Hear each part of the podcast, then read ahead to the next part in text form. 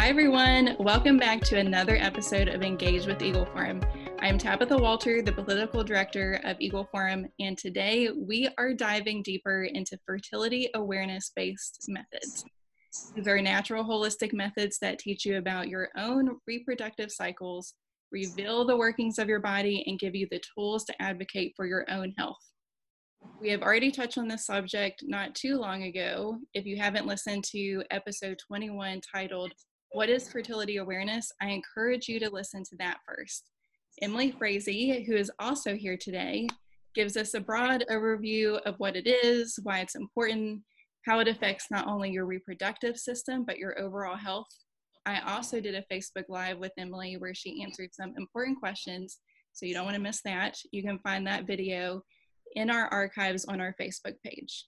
Also, you learn in that episode some of the terminology we use. During this episode, you may hear two phrases used interchangeably, which are fertility awareness based methods, the acronym is FABM, and natural family planning.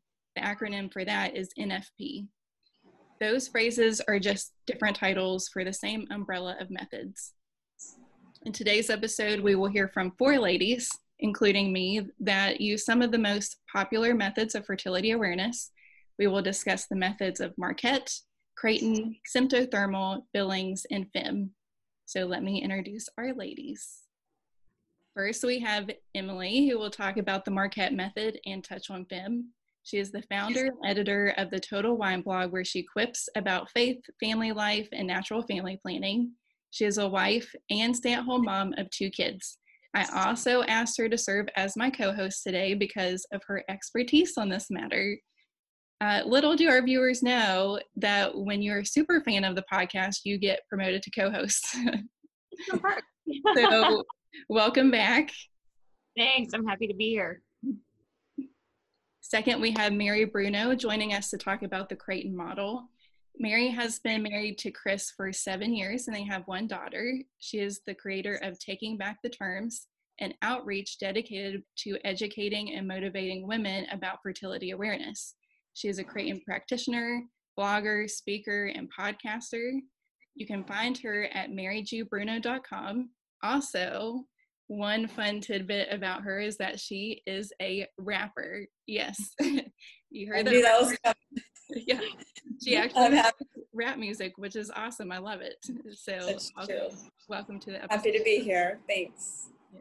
Third, we have Cami Berthume, who will talk about the symptothermal method. Cami works as evangelization manager for the Archdiocese of St. Paul in Minneapolis. She also runs her own custom cookie business, Cookies by CJ. When she's not baking cookies, you can usually find her hanging out and exploring breweries with her sweet husband, helping out her parish's youth ministry events, or curled up with a hot cup of joe. And that sounds super cozy. so, welcome to the episode. Thank you. Happy to be here. And then you'll eventually hear from me at the end on the Billings method. And you guys already know all about me. Um, so I won't go into details. so let's start by tackling the Marquette method with Emily. Emily, what is the Marquette method in a nutshell? In a nutshell, the Marquette method predominantly tracks the hormone levels uh, that precede ovulation and confirm ovulation through the Clearblue Fertility Monitor. And I actually went ahead and busted out all my products because I know um, when I've talked to people before, there's a lot of confusion about which monitor is the right one. I always point people to get an instructor. Um, but this is the monitor that I use. This is available on Amazon or eBay. I think it's about $120 right now. Last time I checked on Amazon, you usually find it a little cheaper on eBay. Um, but it's it's a touchscreen monitor there's another monitor that you can use that is an older model. Weirdly, I've always found that that one um, runs a little higher in price. Um, then is you use, using that monitor, you get these sticks and you use one per day starting on a particular day of your cycle. You test uh, first morning urine is what it's uh, called um, you have to have urine that you've held for at least four hours. So it's best to just do it first thing in the morning. It'll read either low, high, or Um, a low, and what it's looking for is that rise in estrogen that precedes ovulation, and then the surge of the of LH or luteinizing hormone, which takes place uh, at the same time as ovulation.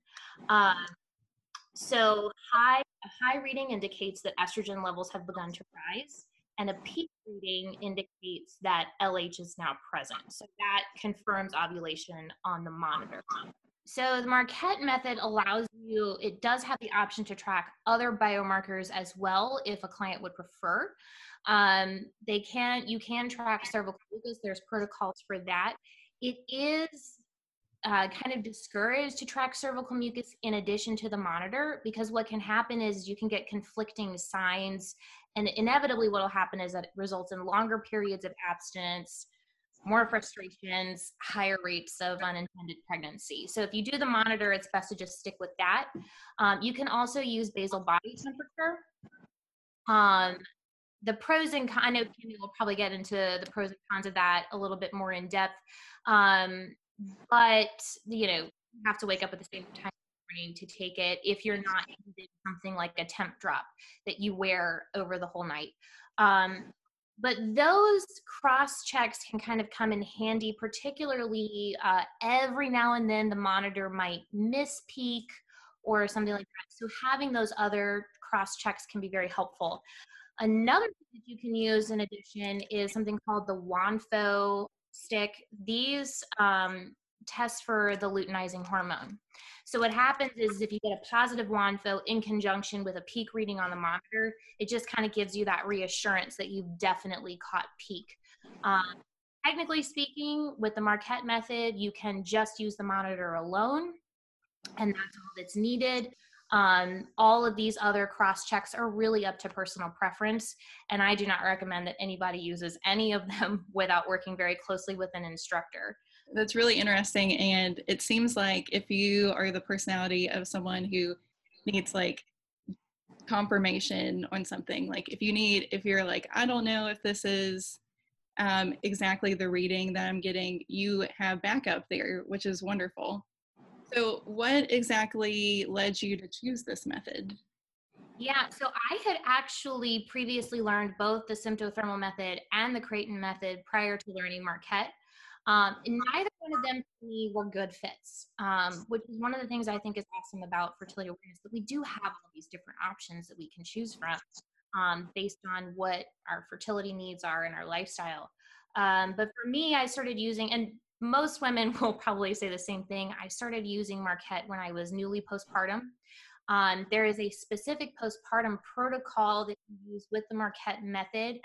Um, you actually set up 10 day fake cycles. And again, do not do this without an instructor. I cannot stress that enough. Um, but you essentially set up 10 uh, fake 10 day cycles until your return of, of fertility, until you ovulate postpartum. Um, so what that literally means is you are testing every single day. So it can become a financial burden because test sticks can become expensive, particularly if you're having to buy a box every 30 days.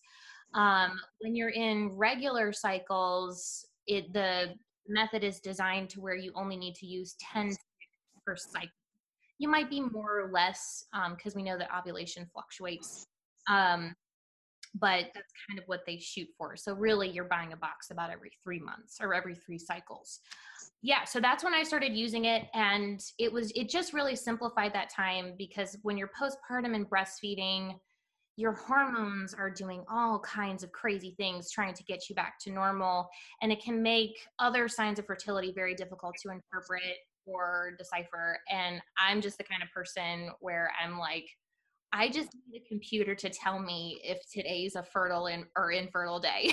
you know? Like I cannot be the one determining this in addition to trying to keep a little human alive. Um, that's what I, yeah. So I started using it for those reasons and just have been using it for the past two years and love it. That's great. So you, you mentioned some of the price points on some of the, I guess you would call it technology. Yeah. Um, what other investments do you make in, into this method, whether it's financially or time wise? Yeah, so um, financially, again, uh, the monitor runs about 120. The box of sticks, Amazon really fluctuates wildly. I've seen boxes run as low as $25 to as high as 45 um, but they usually sit around $30 um, for 30 sticks. Uh, the Wondfo test sticks, I can get a box of 50 for about 18. Um, now, if you want to do further cross checks, if you want to do temping, but you don't like having to wake up at the same time every morning, a Tempdrop usually runs about 150, I think, is still the price. And that's the one that you wear on your arm. There's also the Ava bracelet, which I have not heard good reviews for because um, it's on your wrist. So I've heard it actually can be very inaccurate. It also runs about $100 more expensive. Um, so yeah, I probably don't want to do that. Um, now, Marquette is actually developing, they're working on developing a method right now that is Wondfo only. So instead of using the Clearblue monitor and the sticks, just using Wondfos, they're also looking into um, uh, the Mira monitor that just came out on the market. Mira goes a step further than the Clearblue monitor and actually tells you what your levels of estrogen and luteinizing hormone are So a little bit of a step further. Um, so they're looking at that as well to see, you know, if that's, you know, we kind of want to be a little suspicious of the new technologies until we've tested it out. Um, but yeah, so that's kind of a rundown. I don't know what the Mira monitor runs. I think it's, I think it's pricey. I think it's like 250. I know somebody who's using it. Um, she kind of wanted to be like a guinea pig for it because she's not married yet, and not worried about like avoiding a pregnancy and she's like, oh, why not? Let's just see how it works. Um, so, yeah. And then how much time do you spend on this, whether it's daily or monthly or yearly? I mean, you just pee in the morning like you normally do. um, the, uh, well, okay. And then for the Wondfos, you also have to, these are done in the afternoon. Um, and those have to be a three hour urine hold. Um, so because LH can typically surge higher in the afternoon. So that's why you do that in the afternoon, not in the morning. Um, but it's only a three hour hold. And I've got like this great window between like when my kids wake up from their naps and when they go to bed and I'm like making dinner and doing all these things that I don't even have, I don't even have time to pee anyway. And before I know it, three hours are gone. I'm like, oh, this is great.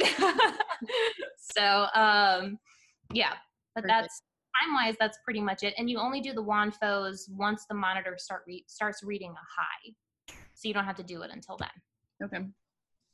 So tell us first the bad news. What's the hardest part, at least for you, with this method? Uh, well, it's funny for me. The hard, this met because I came from using two different methods. This was actually it was a lot simpler for me than the other two methods. So um, it's not really hard per se. I mean, you know, forking out the 30, possibly $40 every three cycles for sticks is kind of like, it was a little cheaper, but it's worth every penny. Um, yeah, the, the hardest part, I mean, with anybody who practices NFP and like you've got the religious aspect thrown in and it's like abstinence only, it's the abstinence. That's the worst part. I'll just be honest. well, that's great. And that's very candid. So I appreciate that. Um, now, the good news what's the most rewarding thing from your method? Yeah, uh, the most rewarding thing for me is that it's a computer telling me uh, when we can or can't have sex when we're trying to avoid a pregnancy not me.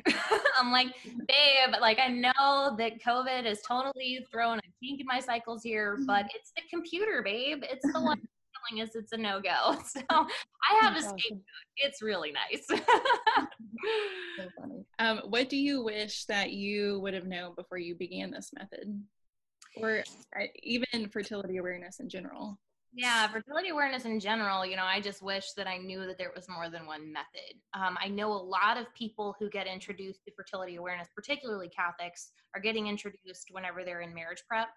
Um, and and very understandably, like uh, like if a diocese is requiring you to learn a method of NFP, you're probably going to be for you know whatever method they're going to be teaching. So they're only going to be teaching one. Um, but at the same time, I wish that at, at, you know, perfectly fine for them to do that. That's awesome. That's great. But at the same time, to say, like, hey guys, look, here's a list of other methods. But if you would prefer to go elsewhere, here's some instructors, a list of resources, on what the methods are, make an informed choice. Um, I really wish that that had been um, more available. And, you know, the more I've been working in this area, the more I realize that, that there's so many resources available. Like, I mean, it's just endless. It's just you kind of have to like break into the world, and then all of a sudden, it's it's all there. Um, but it's just that just breaking in, and so I don't know, making that entry level a little bit more accessible. Yeah, absolutely, I agree with that, and I think maybe you'll see a lot of our answers overlap in some of these ways. Um, also, I'd like to note, um, since you did touch on the faith aspect, um, NFP is not strictly for Catholics; it's for everyone. And while it, you know, there are roots there, and a lot of great research and information coming out from the Catholic Church on fertility awareness, um, it's not just for Catholics. And I think I'm the only non-Catholic here. And so I, you know, that's that's part of my mission and um, part of the mission of this podcast is to introduce people to new things that they may not have ever come in contact with or realized that is out there. And so, um, so I'm really glad that you brought religion into it and i'm really glad that we can also have an aspect that is not religious as well yeah i mean that's kind of the the, unspoken thing about fertility awareness is that it's truly pro woman you know? It is so it's um it's about empowering women to be able to read their bodies understand the way that they were made understand the signs and then be able to share that information with their partners to be able to use that information to diagnose health issues and to pursue holistic actual treatments to get to the root cause of you know these other issues that might otherwise be treated with birth control. So it just kind of gives this whole new option this whole new world. It's definitely difficult. I mean it's not just because it's natural does not mean it comes naturally. Um, but but it's worth it's worth investing the time and effort to learn certainly yeah. Yeah and you're going to find positives and negatives to any method whether it's artificial or natural so it's just a matter of what you're willing to give up. And like emily said we have more than one option and nobody complains about having too many options you know? Right. Unless you're scrolling netflix. That's true. That's true. it is possible. Well i mean the reality is we're all human and some there are times when our body is just out of our own control and so we're using human methods to try try to treat human issues you know? And so it's not always going to look perfect and these methods certainly are not perfect for every person or any person for that matter but um, but um, they can certainly aid in in women's health. Yeah this was actually something i was thinking about earlier and i just want to touch on it briefly. I i think we kind when you get into fertility really have to retrain your brain because we've been so conditioned to think about our fertility as something that we can control, that's simple, that you just fix with a pill and you're done. That's not what fertility awareness is about at all. So you do have to kind of retrain your brain, have a different mental approach to it, which is difficult, you know, because I mean, this even beyond birth control, I think just kind of as a society, we have kind of more of the quick fix mentality, which is not what this is. It is a struggle, um, more so for some women than others. Um, but it gets to that root cause of whatever's. Yes, absolutely. So, on the Marquette method, where can our listeners go to find more information on Marquette? Yeah, so kind of the cool thing, Marquette method was developed at Marquette University. So if you Google it, you can Google Marquette method of NFP. Um, you scroll down and it's marquette.edu.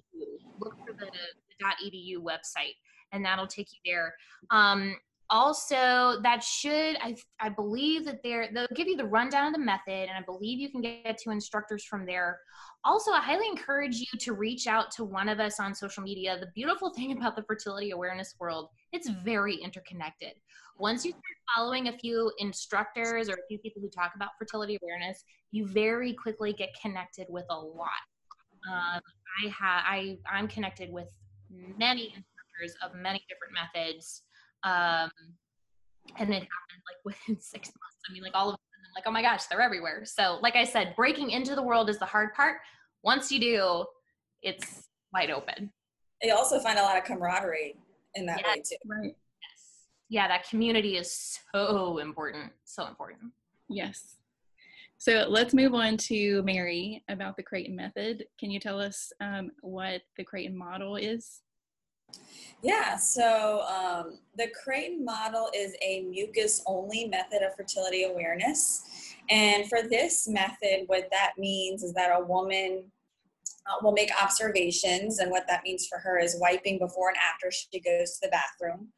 Every single time she goes to the bathroom, uh, before and after she takes a shower, goes swimming, etc. You're basically making observations um, throughout the day to make sure you don't miss any of that important information.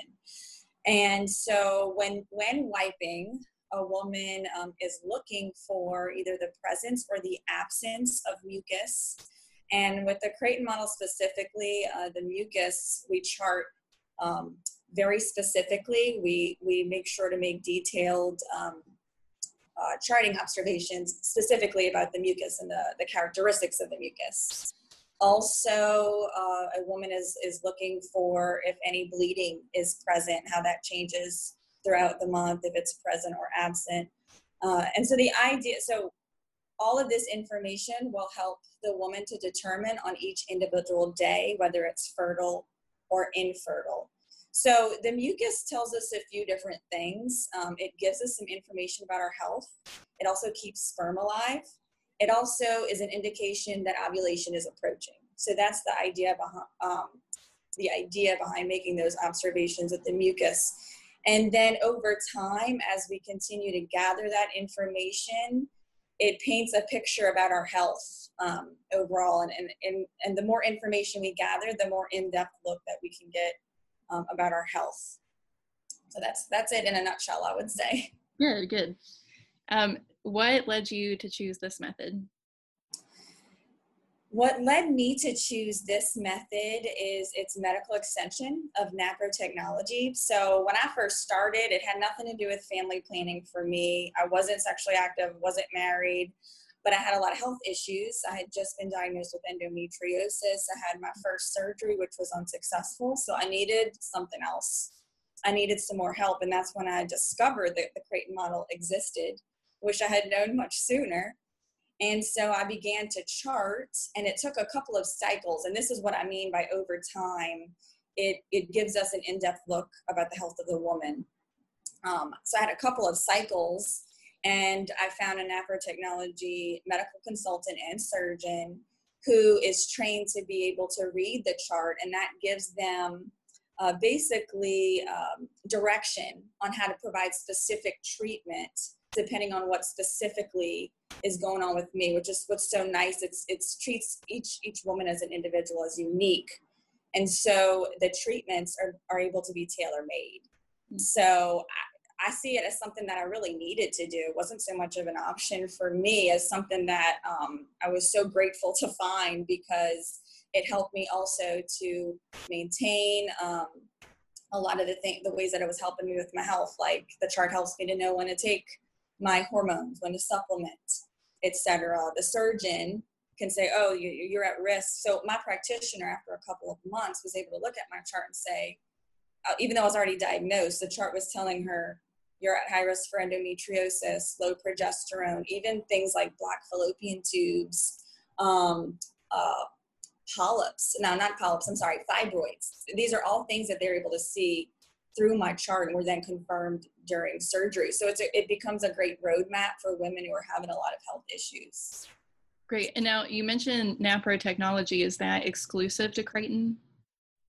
Yes, it is. It, it was actually after so when they created the creators of the Creighton model, they were doing all this research on all these different women. It was actually kind of an accident that they um, they determined that the women who you know had a lot of miscarriages, their their charts all looked one way. The women uh, with endometriosis, all of their charts looked one way, hmm. and so it created this new kind of um, place to go with it, and that's how NaPro technology was was born. And they continue to research, and they you know were able to to have all these findings, form these protocols and so where I would say a NaPro technology doctor, I mean, I think it depends on who you see. I think I think there are ways that they can work with other methods, but the specific protocols and research were done with the Creighton model, so we can only draw certain conclusions from the charting in the Creighton models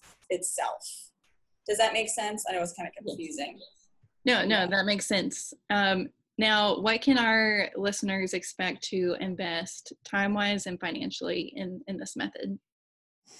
Yeah, so first I'll talk about time wise. Uh, the Creighton model has a lot of in depth information. So a lot of the cost is going to come through those follow ups because there's so much to learn. Mm-hmm. So we have an intro session and then we have eight follow ups within that first year. And then after that, it's about one to two times a year or as needed. Um, that's what I really like about the practitioner client relationship is that um, it's really someone to walk with you that you can reach out to. Like you can send your practitioner your chart. What does this mean? How do I, you know, so you're really getting a person um, along with you. Um, and so the cost, so when I started I had like this great student discount like $20 a session. It's not like that anymore. This was also like eight years ago or something. So now it's a little bit more than doubled that, um, but I know it depends on the practitioner. Like if you have an independent practitioner, they set they set their own prices.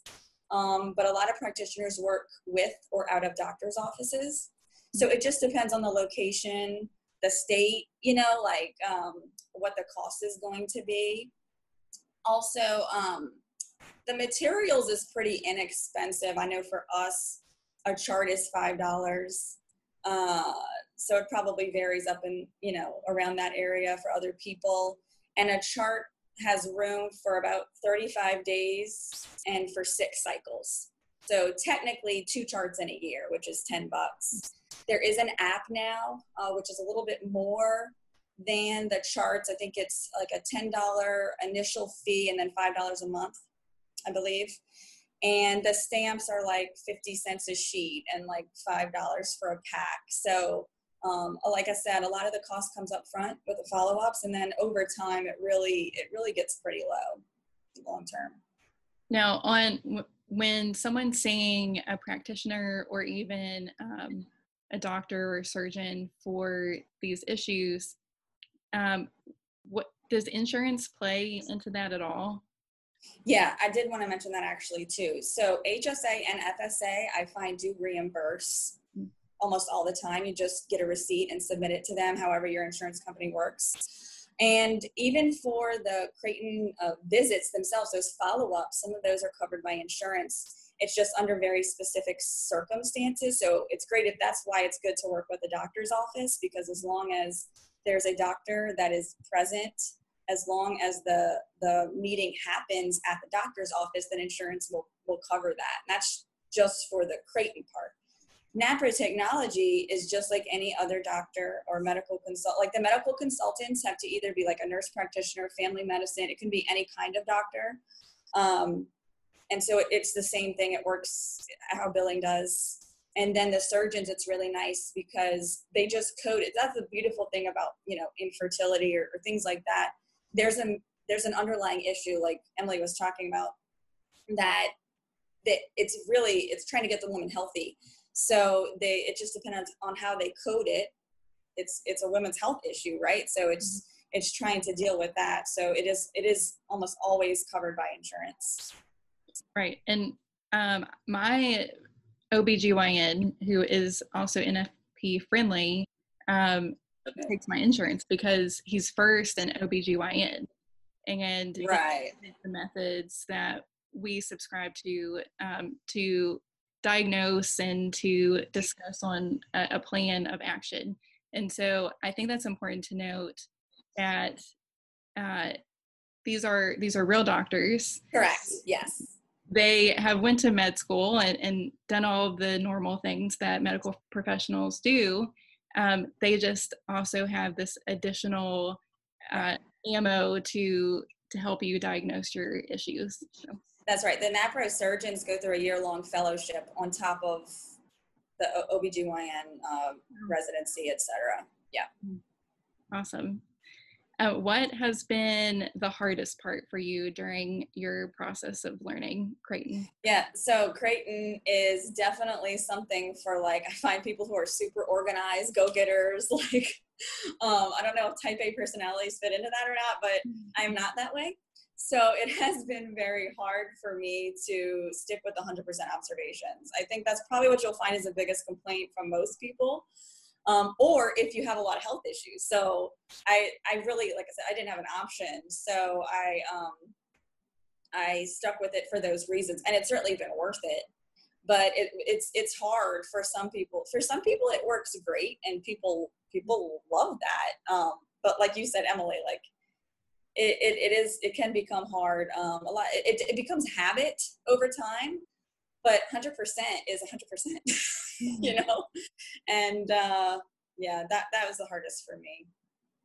Well on the flip side what is the most rewarding for you? Easily getting to learn my body and understand how it works and how it communicates with me. The coolest part too i think is that in some ways i can it kind of sounds weird but communicate back with my body too. So for example I have a history of low progesterone. We know we learned we learn in in uh, with fertility awareness that one of the one of the uh, biological markers of unusual bleeding is you know if you, before your period starts if you have three or more days of unusual bleeding that means that um, typically that the progesterone is falling off a little bit early and your period can actually come early if your progesterone isn't high enough to keep that that luteal phase after ovulation long enough so I'm aware if that bleeding is present, um, that I need to take my progesterone. Well, there's this, and I would typically, I, and I would take it every cycle because I knew this was an issue. But I was out of town once. I didn't have my progesterone, and I ovulated early, so I, I would I would have needed to start it a little bit early, and I didn't have it, and I started bleeding way too early, like very light. It wasn't a full period but I knew I had refills left. So I went to Walgreens. I was able to to to to to, um, to get another bottle of progesterone, and I started it every day, and it kept my period away, and the bleeding stopped. So it's just there's so many different things that our, our body is trying to communicate with us, and it's it's really some of it is is actually very simple. So that's certainly been the most rewarding for me. That's awesome. Um, what do you wish that you knew before you began the whole process? For me, it comes down to expectations. Like I said, um, it was a major, uh, majorly about health for me. So I eventually, you know, I had this expectation that my chart would start to look a certain way, you know, comparing it to normal or how other average women, um, their cycles would look or the, how their bodies would react. And although there's a lot of ways that we can help women's health and improve, it's it's not a magic pill. Doesn't fix everything. And in a lot of ways, my cycle didn't recover. And uh, when I re- it was actually the NAPRO Technology medical consultant I have here close by me. I, I kind of consider her a friend. She's so sweet, and she really helped me to realize that I needed to stop, or it would be helpful to stop uh, to change my expectations and just kind of accept me and my body and how it was and how my cycle was looking. And so I just wish I could have been more accepting of, of myself and where things went beforehand beforehand. Well, and I think that's a testament to how you've grown though, like over time. Absolutely. And that's who who would expect that from learning a fertility awareness method? You're right. You're right. There's a lot of things I did not expect to learn. Um, it's been really been a growth process over the years. Yeah, that's wonderful. Um, where can our listeners dive in on the Creighton model? So there is CreightonModel.com, and it's C R E I G H T O N M O D E L.com. There's also NaproTechnology.com and that's N-A-P-R-O technology.com. It's all one word. There's research there. There's more information. If you want to find a medical consultant or practitioner near you, you can go to fertilitycare.org. Wonderful. Cami, we've made it to you. Yay! um, can you tell us about the symptothermal method? Yeah, so it's kind of combines both of the methods that we just discussed. Um, and I've only been doing it for about a year and a half, so I'll try to summarize it as best as I can. Um, basically, you use um, three biomarkers to determine when ovulation occurs for you. Um, and those biomarkers are mucus sensations and characteristics throughout the day, similar to Creighton. Um, you also record your basal body temperature every morning at the same time with about a 30 minute window on either side. So if you don't get it right on the dot, that's okay. Um, and then the last is the optional cervix check, which I don't do, but um, it can help lessen the days of abstinence. Um, similar to what Emily said, there's other markers you know that you can do to lessen those days. Um, but yeah, for basal body temperature, you just have your little special thermometer right next to your bedstand. Um, every morning, I set my alarm for a certain time, and then you wake up and just take it really quick. Um, the one that I use is nice because it is a Bluetooth thermometer, so I don't have to worry about syncing it right away when I'm just like still half asleep. You know, I can take it, put it down, and then go back to it on later in the day and sync it to my phone, which is nice.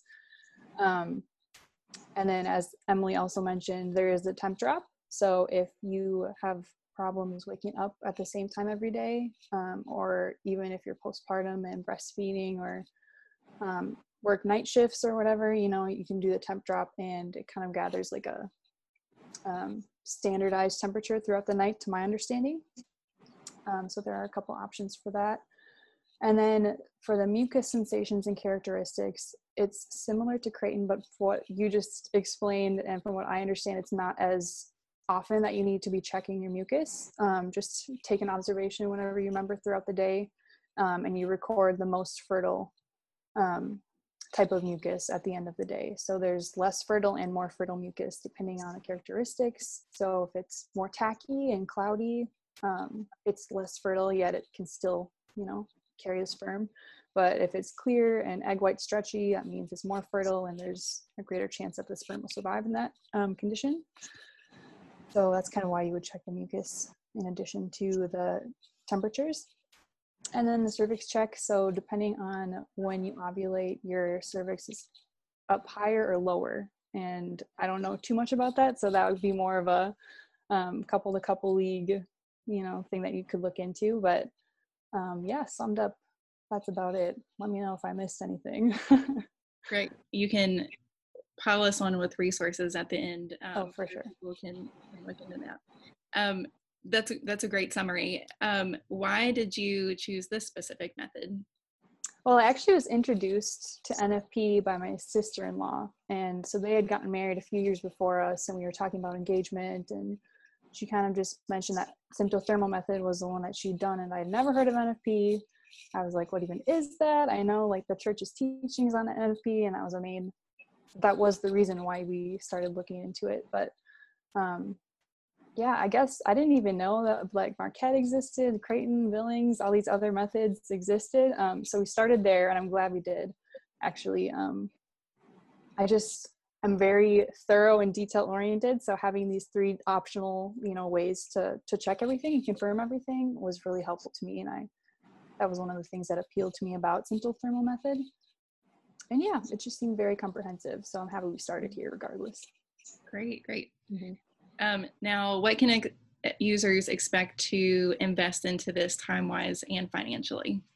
Yeah, so financially, you are taking three classes. They're about three hours each. They offer them online or in person, depending on where you are. Um, we did ours online, and I think they run through our diocese, they didn't cover it, um, the cost of the NFP, but I think our classes were about 150 for three of them.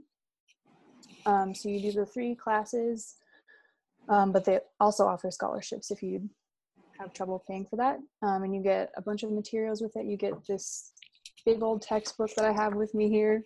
And um, you can kind of refer to this in the future if you're like, oh, what was that rule again? Or you know, what, what were they saying about that type of mucus or how do I chart this type of mucus? So it's nice to have that resource. Um, and they also give you a thermometer too, um, just so that you have that and you don't have to buy your own. Another expense would be the app. So Couple to Couple League actually has their own app that uses the specific types of mucus. So there's um, there's similar apps like Kindara, where it'll you can still track your mucus, but the Couple to Couple League uses specific ones. I can just list them off really quick. It's like for sensations, it's nothing moist, wet, or wet slippery. So um, depending on the less fertile mucus and more fertile mucus. That's how you would track that. And then for characteristics, so what you see and what you touch, um, that would be dry, tacky, or stretchy mucus. So you kind of um, report back on both of those at the end of the day. Um, but Couple to Couple League has their own app for you to chart that, and you can also plug in your temperatures there, and that runs for about $30 a year. So every year you just have to renew that if you want to use that um, app. Otherwise, there are Kindara or other apps like I mentioned. And then lastly would be the Tempdrop thermometer if you are considering that if you're postpartum or if you just don't like waking up early at the same time, Tempdrop is an option. And same with the Ava bracelet. But again, I don't have any experience using that or the Tempdrop, but I've heard the Tempdrop has a better reputation than the Ava bracelet as well. And for time, I would say just the waking up early, really quick. Um, I know some women may have an issue with that, you know, and that's totally fine. I know one of my friends is considering which method to use, and that was an issue for her. And and again, the beauty of um, NFP is that there are so many options depending on your lifestyle, and um, yeah. So for me, I just wake up, take my temperature quick, and then I'm tracking my mucus throughout the day. Um, even just once and you can you know kind of determine more or less what you're what you can record for that day and then that's about it just tracking it at the end of the day. So yeah. i love that flexibility because um, so i'm totally a morning person. And um, i don't mind waking up early because i wake up mm-hmm. early anyways. I usually wake up before my alarm but not everyone's like that. Right. and so i think that's the beauty of having flexibility within the method or among methods where you can say like this doesn't fit into my lifestyle and I'm going to look at a different method. Um, and so that's what we want to present here is, um, you know, the menu of fertility awareness methods based on your unique circumstances. Mm-hmm. Yeah. Um, so Cami, um, what has been the hardest part for you using this method? Um, I would say at first it's a little bit overwhelming looking at this giant textbook and thinking, oh my gosh, I have to learn all these rules and there's so many little specific details that you have to get down but going through the class i um my husband and i took it together which has been awesome. But um, just going through the class and taking it very slowly three hour chunks at a time you know each and the classes i think are spaced about a month apart. So you have some time to digest and work on your charting and practice all that stuff before you move on to the next part of it but yeah, at first it can definitely seem a little daunting when you try and explain the rules about temperature shifts and you know you have to watch for this and your hormones are doing this at this point in the cycle. Um, but all in all, it's so informative and it's so helpful knowing what's going on in our bodies that I think it's worth it, even if it is a little bit maybe confusing or stressful in the beginning.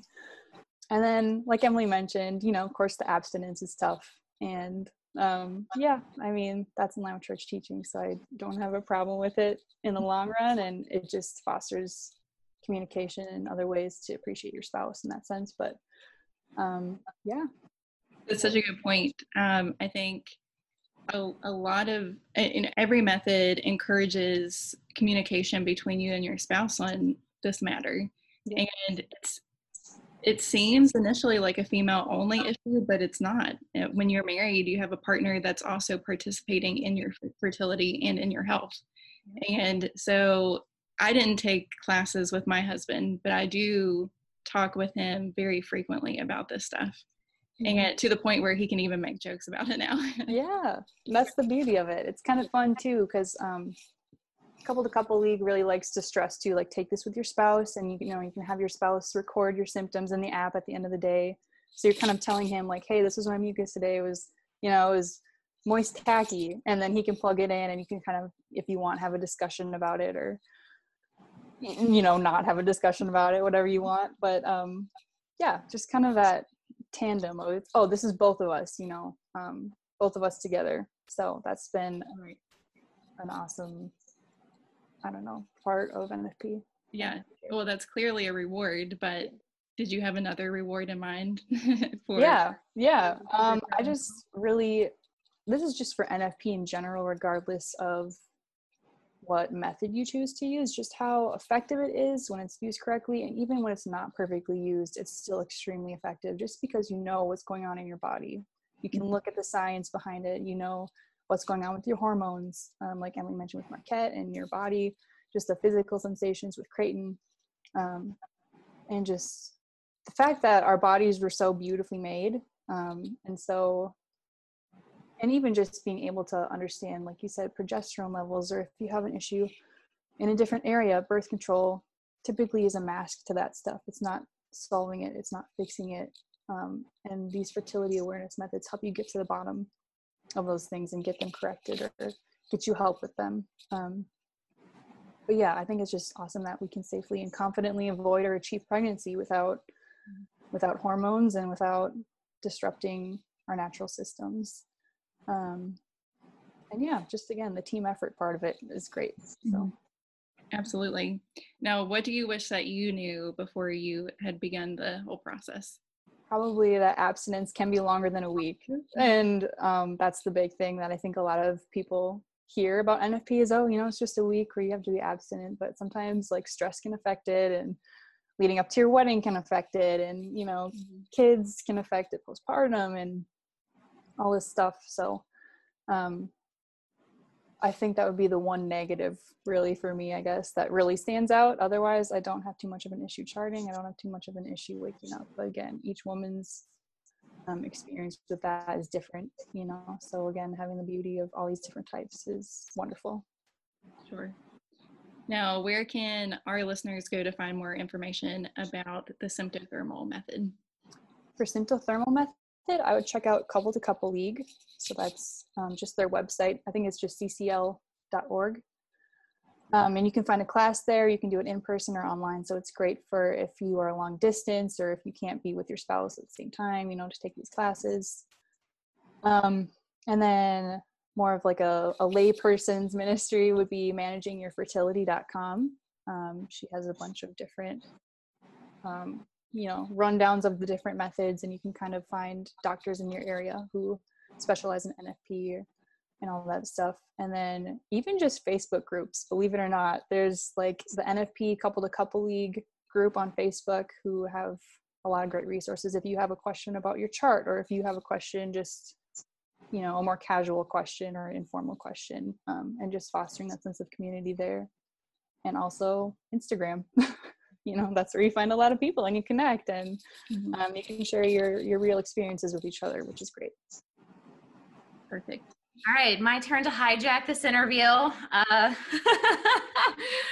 so there was the questions that tabitha sent me and then there's the questions i'm actually going to ask. No i'm kidding. Oh no. Oh man you don't know what you did. No. Um, all right so your turn to describe bill the billings method in a nutshell. Give us the the pitch. Yes. So full disclosure i'm not an expert. I've only been practicing this for a year so less than all of y'all. And um, only one expert here. It's the practitioner. Exactly. the yeah i'm in the same boat as you like a year. Yeah. yeah. So let's hope that don't make all of the billings instructors cringe too much but um, but I've just had great success with it and I'm excited to share it with our listeners. Billings is a method where you track the consistency of your cervical mucus. So, like all of you have touched on, um, your discharge or the lack thereof can tell you so much what about what is happening with your body in real time. And it tells you if you have good hormone levels, if your reproductive systems are developing appropriately during your cycle, if your body is responding appropriately to medicines or supplements you may be taking, and so much more. Um, it can assist with both preventing pregnancy and achieving pregnancy. So, um, through charting, you first establish what's called a basic infertile pattern, and this will let you know when your chances of pregnancy are lower. So keep in mind what your cervical mucus looks like or your sensation may be different from someone else's. Um, it's unique to you. Um, so it can it can be different than your friend's chart or your instructor's chart, and that's the beauty of it of it being you know your own personal uh, body process and body fluids. Um, afterward, you can identify more like when your peak fertility days are, when menstruation is about to begin, or even if there is something happening with your body that needs addressed. So I wanted to give you guys a small example of what a cervical mucus reading looks like, at least for me. So, um, and this is just a small sample. This isn't an overall view. Um, so on the days where more mucus is present, clearer in color and thinner, this means ovulation is approaching. This kind of mucus can help sperm travel to the egg more efficiently. So if you're trying to get pregnant, this would be the time to have sex. If you're avoiding pregnancy, you would want to avoid sex on those days or use an appropriate barrier method if your faith doesn't prohibit that.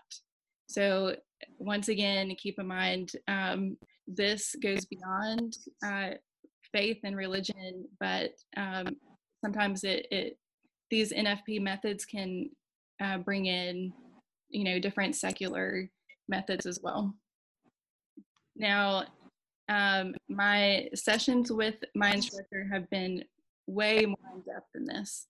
She went over biology and the science of everything. She explained the rules i needed to stick to during my cycle. There are only four so very easy to remember. Practice is one thing but it, at least you have like only four in your arsenal. Um, but I do have to say, sticking with it and understanding what you see can be difficult. Um, this is why having an instructor is so important. You can't control what your body does from time to time, and what you may think is normal could be not so normal. There's the flip side of that where uh, you think something isn't normal, but it could be totally be normal. Um, for instance, I didn't realize cervical mucus was normal until I started for a fertility awareness method. And um, I just thought I had this weird discharge all the time. And um, that's totally normal. And you have to have that to be healthy. And get pregnant. exactly, get pregnant. So, um, so it's things like that that Billings can really zero in on and help you uh, figure out all the little details of of your body. So, um, again, we've mentioned this before in every method, but I can't stress enough to get a certified instructor to guide you through this whole process. As simple as I think it is, um, it's it's very specific to you, and um, you can read books on it. You can uh, look through all the social media posts about it, but really to get down to the nitty gritty of how to um, use this method appropriately, you have to have an instructor. Yeah, that's, I definitely want to, you know, I know I beat that drum on mine, but I want to beat it again because um, the effect, effectiveness statistics that are taken for each one of the methods that we've talked about today are only taken from clients who have instructors. They're not taken from people who are self-taught. Now, what's really interesting is, is that perfect use is for all of our methods is pretty comparable with perfect use for birth control, but it trumps typical use for birth control. I mean, across the board, typical use for birth control is only 91% effective. And I think each one of our methods, the lowest is like 94% for typical use at avoiding a pregnancy. So it is, it's so important that you get an instructor, but it's also important that you understand that the effectiveness is, it's there. Like, I mean, in some cases, like I said, even more effective than hormonal birth control. Absolutely. Yeah. Okay. So next question. Um, talk to us about the cost of financial, intellectual, time wise. Um, how much time do you spend on it a day? Sure. So, time wise, this is a daily activity like everyone else's. Um, you can expect to pay attention to your cervical mucus every time you use the bathroom uh, and throughout the day to your sensation. And sometimes feeling that sensation is difficult. Um, so that means you need to be a little more intentional about it, like go for a walk, um, set a reminder of like, oh yeah, I need to pay attention to my sensation because you've ignored it for all this time, and now you have to switch gears and pay attention. So, um, so in the beginning, it's a little more daunting, uh, but it takes practice and gets easier and more natural as time goes on. And then you chart these findings, uh, usually near the end of the day, and that only takes a couple minutes. Um, you the bulk of your time is spent with meeting with your instructor. So at first i met with mine online i think um, every two weeks in the beginning but then like monthly. And then once i started getting the hang of things every three months. Um, and now that a year has gone by um, i only pop in when i need her um, but during that during that year that i had um, intentional instruction I could email her whenever. And so um, sometimes when uh, you have a weird thing that pops up or you just completely don't understand, there's going to be that emailing back and forth, or maybe even an emergency session to go through things. Um, my sessions varied in length depending on the the um, instruction, so it was usually anywhere from 30 minutes to an hour each time. And then um, as far as financially, those sessions were also the bulk of the financial investment. So I had paid $250 for a, a year of instruction from my specific instructor. It was considered a donation, um, and that price may vary from instructor to instructor, but they are a lot of them are willing to work with you on that price as well. Um, and then I paid $20 for a year's worth of access to a specific app that I wanted to use. I used NFP charting and um, that, and I used that specific one because my instructor was on that as well and we could share information really easily. But you don't have to use that specific app. There are free apps out there. Um, you can use paper charts as well. And I'm not sure how much that cost, but I printed a paper chart off at the beginning for free. So um, so if you have a printer, then then you get a free chart. Um, and then I want to make a note about apps when it comes to NFP or fertility awareness. Is that um, the app that I have been using for a little while now, um, it does have what um, seems to predict your ovulation. That do not count on that. Um, I just use mine to track how things are going, um, but an app cannot accurately predict ovulation for you. And so you need to keep that in mind when you're using these apps. It's okay to use certain parts of them to track, but you can't fully rely on them to uh, to predict your cycles. Right. right. You can use like the symptoms. Like you, it's fine to like write down your symptoms in an app, but as yeah. far as predicting ovulation or your fertile time, mm-hmm. not going to be accurate every time. Right. Right. And that, trust for accuracy. Yeah, what's funny is is that what they use to predict ovulation is the same uh, what they use to predict ovulation in the rhythm method. Which everybody complains about. yeah. And I mean, everybody comes out, they're like, but it's FDA approved. I'm like, but it's the rhythm method, literally. Like, it's it's not accurate. um, but I did want to touch on something that you were talking about, Tabitha, and something I thought of and that all of us have mentioned. We're making observations pretty much every day. Um, for some people, that might seem something that's intimidating, but I, you know, one of the ways that I like to think about it is like this is really a form of self care, right? Mm-hmm. That you're mm-hmm. checking in with you know how your body is working how it's like what what these signs all tell you something. And it is it's meant to define your fertile window and ovulation is a sign of health.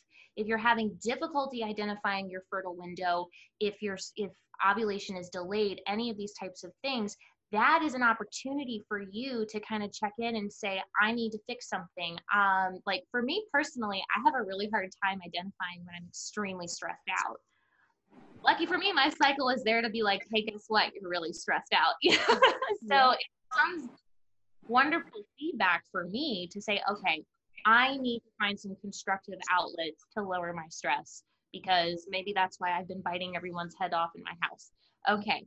So it's it's really a, if you start thinking about it more as a form of care Um, I think that that just mentally that might help some people when they think about it.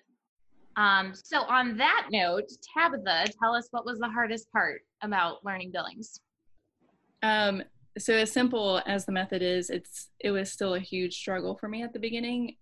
My cycle didn't make sense because I had polycystic ovarian syndrome.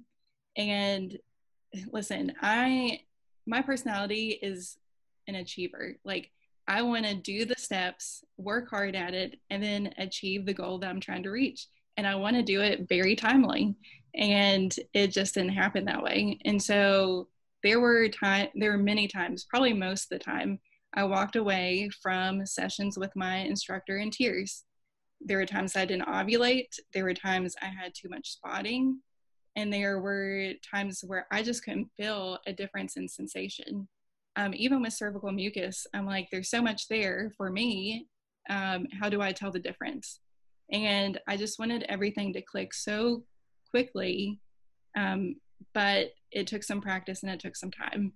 Um, and I had to learn what works specifically for my body. So I was also um, experimenting with different supplements and seeing um, if I was touching on what my body needed. Um, so I had to just be patient, and God taught me so much patience through the Billings method.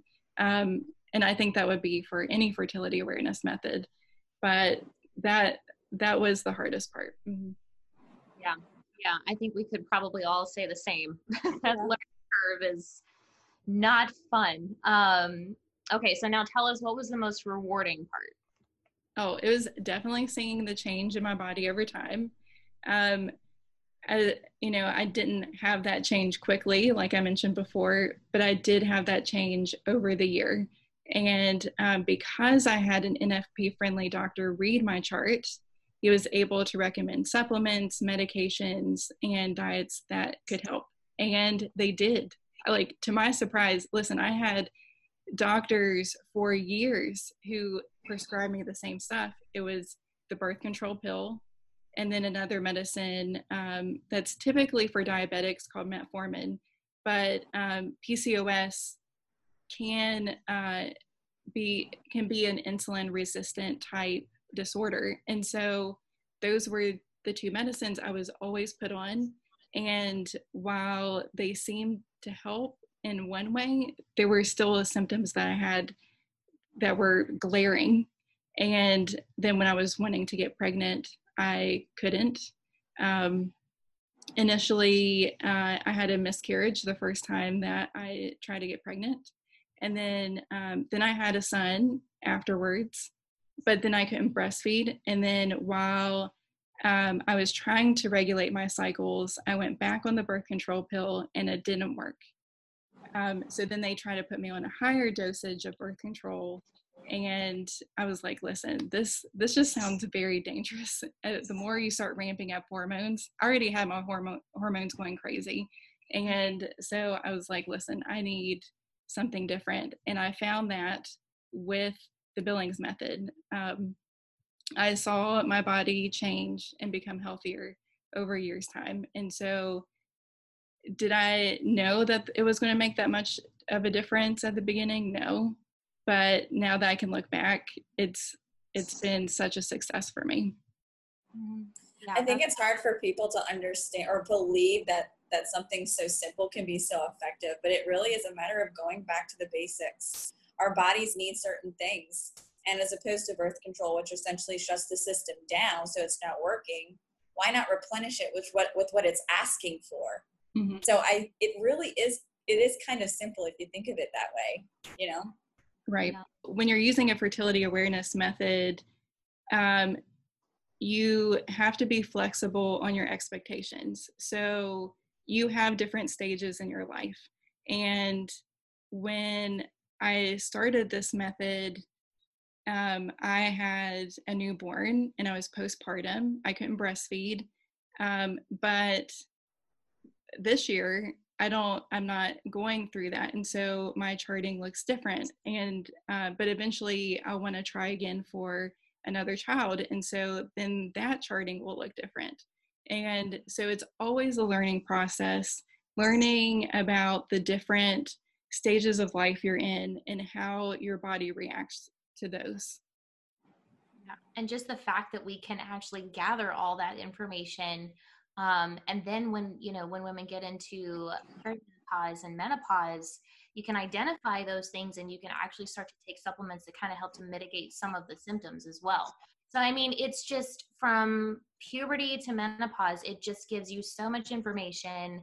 And like you said, Mary, it's it's the simple stuff. Like I, my mind just gets blown the more I learn about this and the more I learn about just how like our hormones work and the things that they need in order to work and how much you know our diets tend to be very depleted of those things that we need and how to build those things up um, and then that you know I, I think what's interesting too and something I, I forgot to mention, um, but we've kind of all touched on. Every single one of our methods, it's it's holistic health, but it's also avoiding and achieving pregnancy. Right? You don't have to change methods in order to do any one of these things. You know that every woman can use the method that's best for her to say, I want to use this to avoid, and then I want to use it to achieve. I don't have to change a thing. I don't have to go on or off a pill. I don't have to do. It's just it's the same process giving me the same information and i can make a plethora of different decisions with it um, it's yeah it's awesome how when that all comes together. Um, now what do you wish you knew before you started charting? Um, excellent question. I wish i had this episode before i began and and you guys mentioned this um, in your spiel as well but just something to lay out the different methods for me so I could have made a more informed choice. You know, I, I feel like at times I have the grass is greener on the other side mentality. And so every once in a while I wonder if I should, you know, move on over to a different method and check that out. Um, Billings has been a wonderful method for me, and maybe I would choose it again. But I do wish that my decision could have been more of an educated decision, knowing all of the options. Yeah. And what's interesting too is that um, you can change methods over the course of your life. Mm-hmm. Do it, you know, because what's working for you right now may not work in the future. Uh, there's no one method fits all, but there's no one method that fits one woman over the course of her life. Because I, you know, as we've been talking about, we go through all of these different stages. Life is cyclical. You know, we have our cycles and there's different stressors and you know different life events and whatever and you might need to change um yeah it might be a, there's definitely going to be a financial and intellectual cost um i mean i learned three methods in three years and they did not overlap I don't know how you did that. it was um yeah, it was it was difficult, you know, kind of trying to make that that leap because you can't you can't crisscross them. You're not supposed to take these rules and apply it here because that's how you mess things up. Um so keeping that all separate, but yeah, it it can be a hurdle, but it's worth it, you know. I think that that information that you can gather and having the confidence and understanding that it's okay to change methods um, yeah. Okay. So where can we learn more about Billings? Yes. Um, so to find an instructor, you can go through the Billings website at billings.life. Um, also on the that website is in-depth, in-depth information about the Billings method itself. So it's all there packaged really nicely and simple, and you can kind of mill around on their website. Uh, there's great information out there on social media. There are support groups on Facebook. I'm part of one called NFP Support Billings Ovulation Method, which is led by my instructor. On Instagram, I follow Chart Your Fertility and Billings Ovulation Method. So those two are specific to Billings. Now you can follow uh, these ladies too, and they'll have some tidbits about fertility awareness in general. Um, so I don't want to leave them out. Um, also, a lot of instructors do long distance. Right. Like mm-hmm. across methods too. It's not the same as like learning online. Like you get an instructor, mm-hmm. it's it's there's little difference between doing it in that way if you do have an instructor in person and online, if mm-hmm. that's what's needed. Mm-hmm. Yeah, I forgot to mention this when I was talking about costs, but my my instructor and like you said, Mary, most instructors do long distance learning Um, my instructor did a video class. I think we had like five or six other women on at the same time, and she did a video class and did like uh, split screen with her um, her PowerPoint, and we were able to ask questions uh, while we went through it. Um, I don't know of any instructor that doesn't offer um, video instruction or, or at least online distance instruction. I can't think of one that. It's been great for COVID too because we've just yeah. switched yeah. everybody to online now. Right. Yeah. You know, until we till we can do it again in person. Yeah, my instructor is from Canada, so she's not even. There you go. I think we took ours online, and it was like a huge time difference because when we signed up, it said like 5 p.m.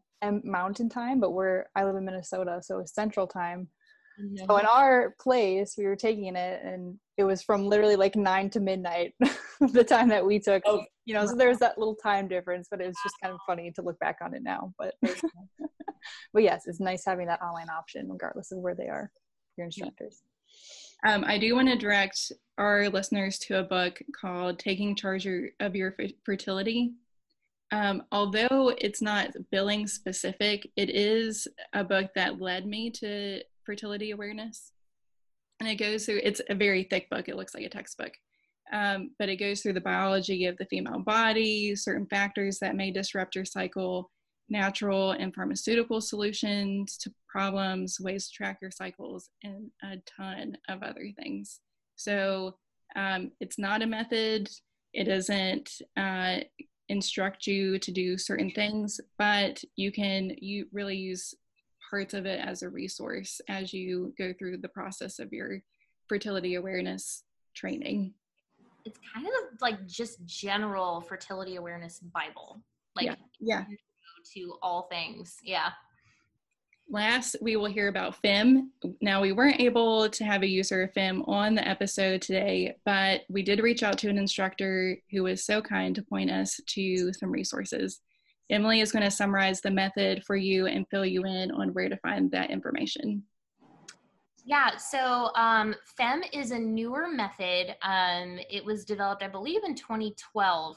Um, the the scope of the method is really interesting. They have a very strong international outreach, and then they are also developing. Um, they're trying to. Uh, they're developing Teen FEMM, which is specifically for girls in puberty. Uh, it's one of the few methods that I know of that's almost entirely app based. You learn the method and you find an instructor for the method through the FEMM Health app. So it's F E M M, two M's, health. Um, find that, uh, you know, I think you can go through Google Play or the iStore yeah, so you can go to FEMM Health and get the information. Um, you can also become an instructor through there. I think the process for that is about a thousand dollars. Um, to become a teen FEMM Health instructor, it's about I think it's an additional almost four hundred dollars, I believe is what it was. But essentially, what they're doing is you track your mucus and you also use the LH strips, the Wondfo strips that I was talking about uh, with the Marquette method. So it's mucus plus um, hormone readings um, to determine your fertile window. Um, and basically, the way it works is like if you see mucus, consider yourself fertile. So it's really simple, cut and dry. It does have a health component. Um, it's similar to Creighton in that regard that it does, you do get more specific mucus readings that you can then use as kind of more of a diagnostic tool, like what Mary was describing. It's not NaPro technology, um, but they do have doctors who are trained in FEMM as well. Um, like I said, they have a very strong um, international focus. They want to get this into the hands of women all over the world. Um, I know uh, Dr. Evelyn Billings was noted for saying um, that you know this is just basic information that every woman should have, and I think that they kind of take that on an international scale. Um, so they have two headquarters in New York and in South America, and I forget exactly where. Um, but yeah, that's kind of the basic rundown of the method. I know that was kind of um, a little piddling, um, but I actually do have on my website at totalwine.com. I have a series that goes, you know, does Q and A's with different instructors. There's a Q and A with a FEMM instructor on there. So, and also her contact information is on there. So if anybody's interested in learning more, um, you can find that through my website and um, find that instructor to pursue that as well. But like I said, uh, starting through the app, that's where you learn the method, where you find instructors. So that's kind of step number one. Also, uh, the FEMM instructor, the FEMM user that we had reached out to, um, she recommended two websites, um, which I actually recommend just for anybody who's interested in fertility awareness. They're just wonderful resources Natural Womanhood and Fertility Facts. They're awesome. Um, doesn't matter what method you use, they've just got amazing information about birth control, how your body works. Um, I follow both of them on Instagram, and they're always producing just amazing informational content. Um, really, really good stuff. So, great. And, and just so our listeners know, we will list all of these resources. Um, we will list that FEMM in- instructor that Emily mentioned, all of this uh, we'll, we'll be pushing out throughout the week so that you guys can have that at your fingertips. So, ladies, this was a fabulous conversation. We obviously could spend so much time on the subject alone, but you all did such an excellent job breaking down each method in a very simple way. So, um, to our listeners, uh, we are excited to share all of these resources with you throughout the week so you all can take a deeper dive if you have more questions, feel free to ask those by commenting below, private messaging us, or emailing us at engage at eagleforum.org. Please don't forget to subscribe, give us a rating, and share this episode with your friends. You can find us on all of the major platforms and at engagewitheagleforum.com. From your house to the State House to the White House, this is Engage with Eagle Forum.